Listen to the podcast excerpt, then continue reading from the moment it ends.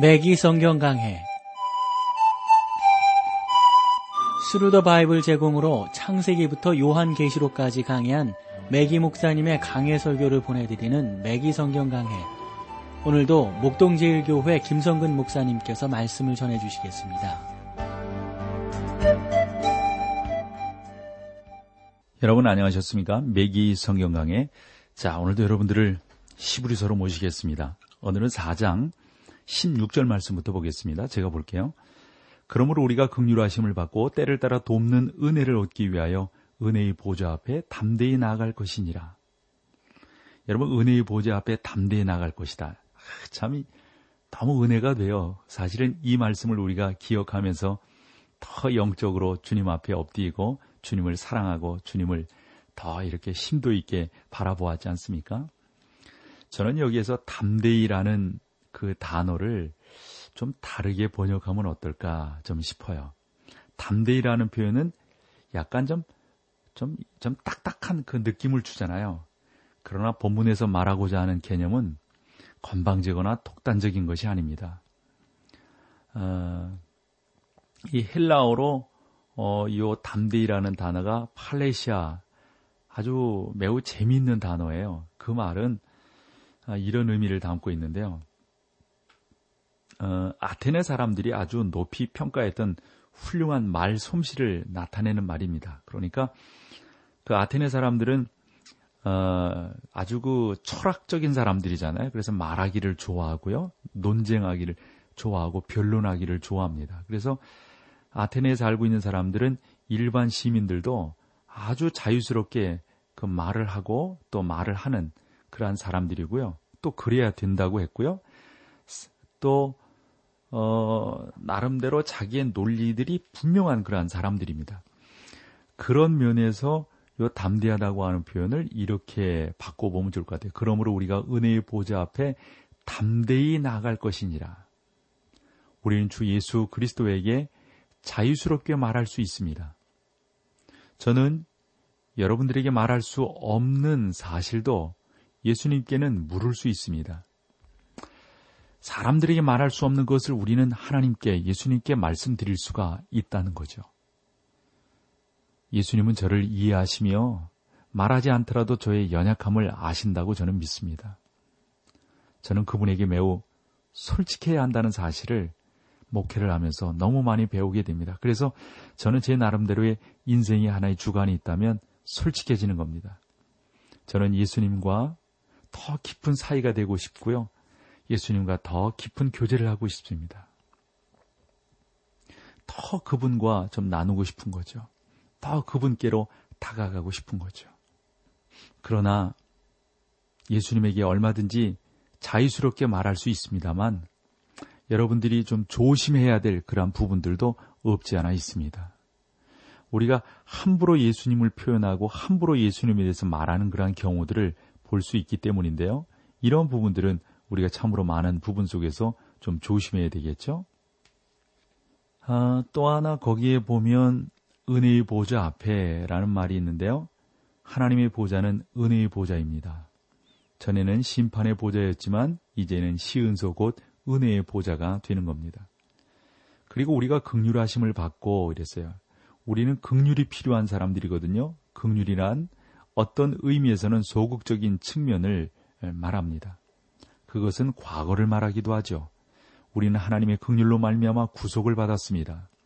디도서 3장 5절 말씀을 보면 우리를 구원하시되 우리의 행한 바 의로운 행위로 말미암지 아니하고 오직 그의 극률하심을 조차 중생의 씻음과 성령의 새롭게 하심.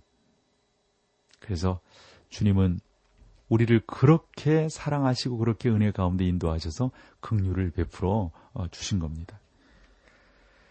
때를 따라 돕는 은혜를 얻기 위하여 그랬어요. 그래서 도움이란 매우 적극적인 것인데요. 그것은 미래를 말하는 것이기도 합니다. 우리는 때를 따라 돕는 긍휼과 은혜를 얻을 수 있습니다.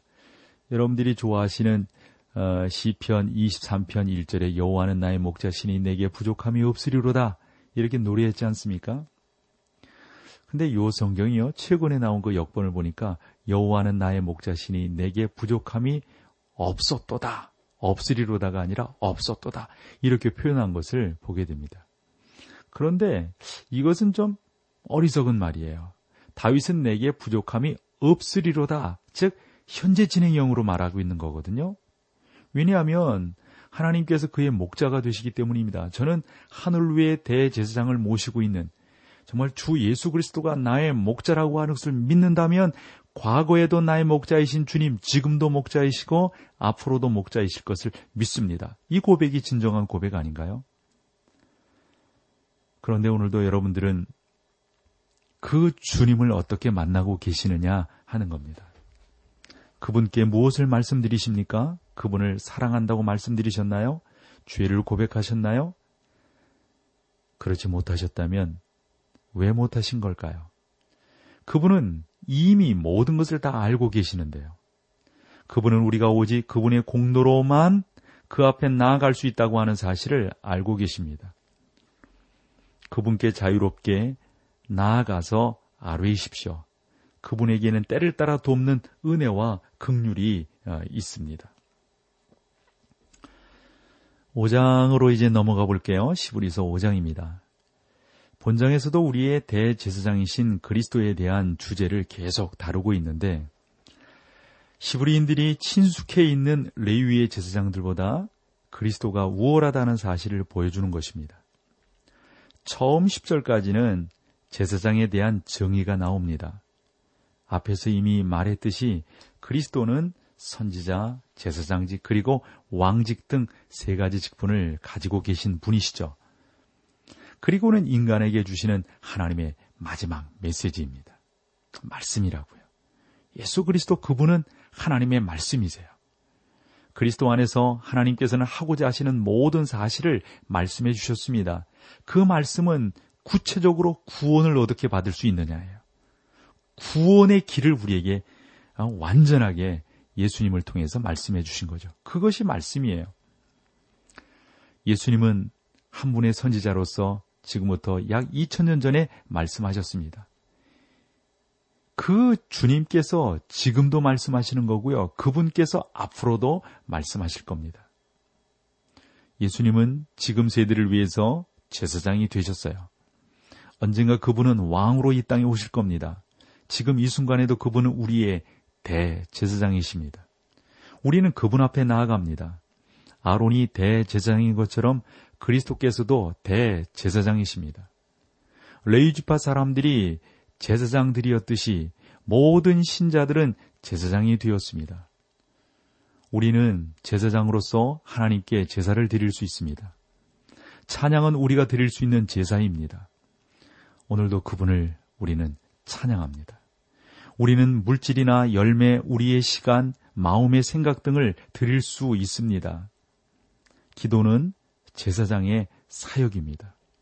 우리의 위치와 특권을 깨닫기 위하여 우리 어, 오늘 우리가 누리고 있는 모든 기계 혜택들은 여러분 만약에 없어진다고 생각을 해보십시오. 그러면 우리가 사용하던 모든 그 뭐뭐 뭐 가정용 그 기계라든가 뭐 모든 것들은 다 뭐 무용지물이 되는 거죠.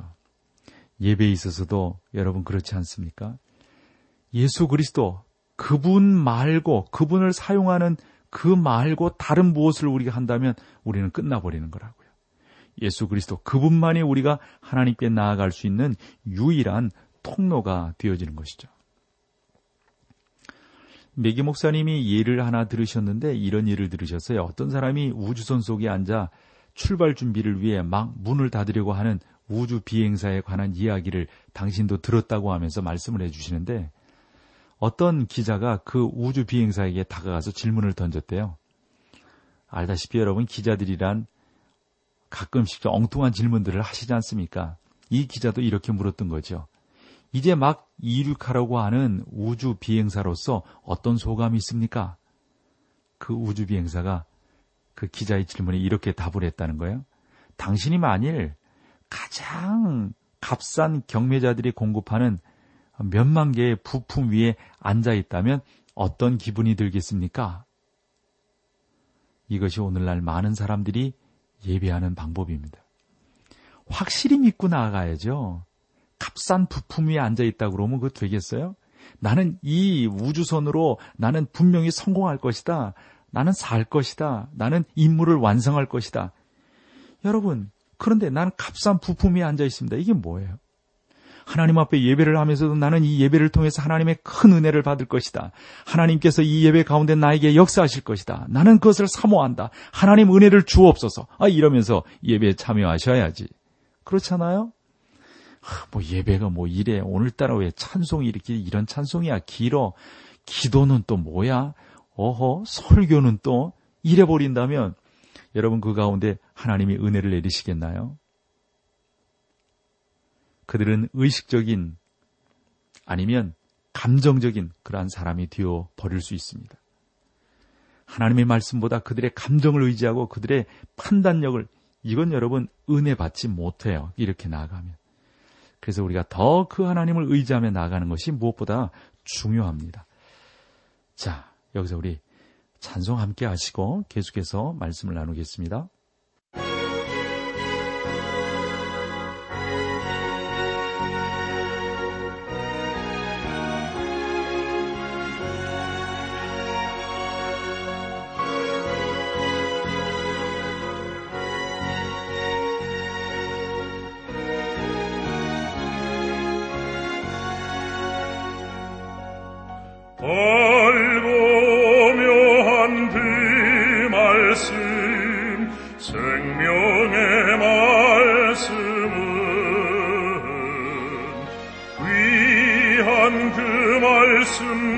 진실로 생명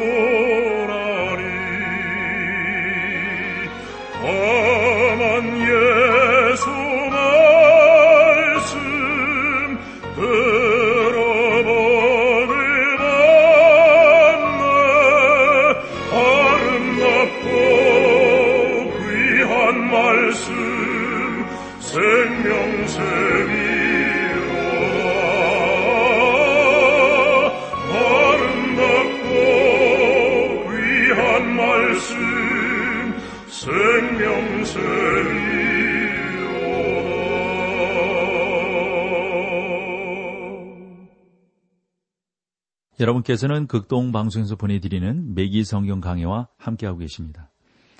어, 4장 끝부분에서 은혜의 보좌 앞에 담대히 나아가자고 권면을 했죠. 우리에게는 극률과 도심이 필요합니다. 그래서 그 은혜의 보좌 앞에 담대히 나아가야 합니다. 주님은 우리의 큰 무슨 제사장? 대제사장이시죠? 이러한 극률과 도심을 베푸시는 그분 앞에 우리가 담대히 나가야 되는 거죠. 5장 1절로 가보세요.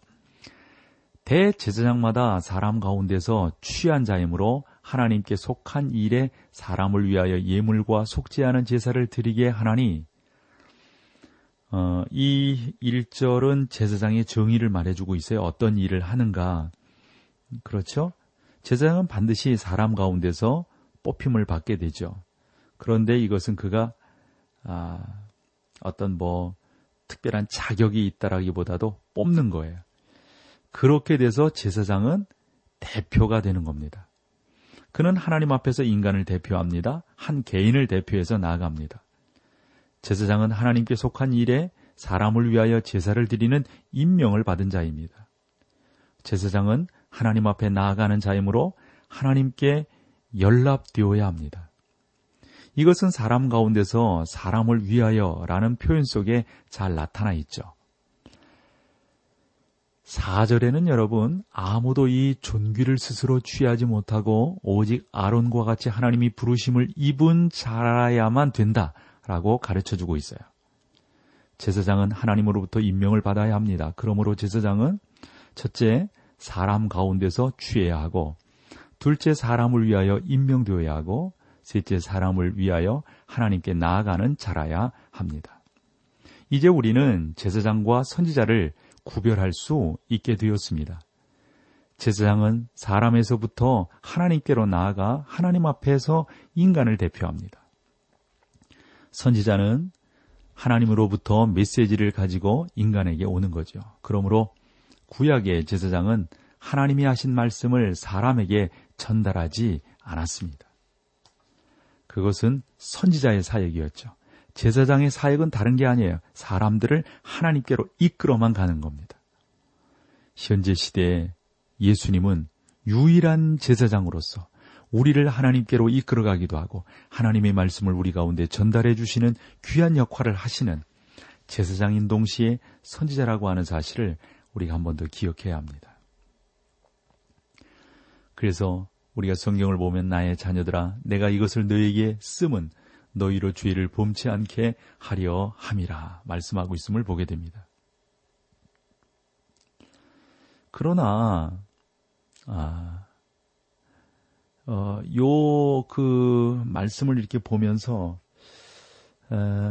대제사장마다 사람 가운데서 취한 자이므로 하나님께 속한 일에 사람을 위하여 예물과 속지 않은 제사를 드리게 하나니 그러니까 여러분 철저하게 예수 그리스도 그분만이 우리의 주가 된다고 하는 사실을 한 번 더 우리가 기억을 하게 된다고 봅니다. 그래서 그 주님만을 우리가 바라보며 나아가게 되는 것이죠.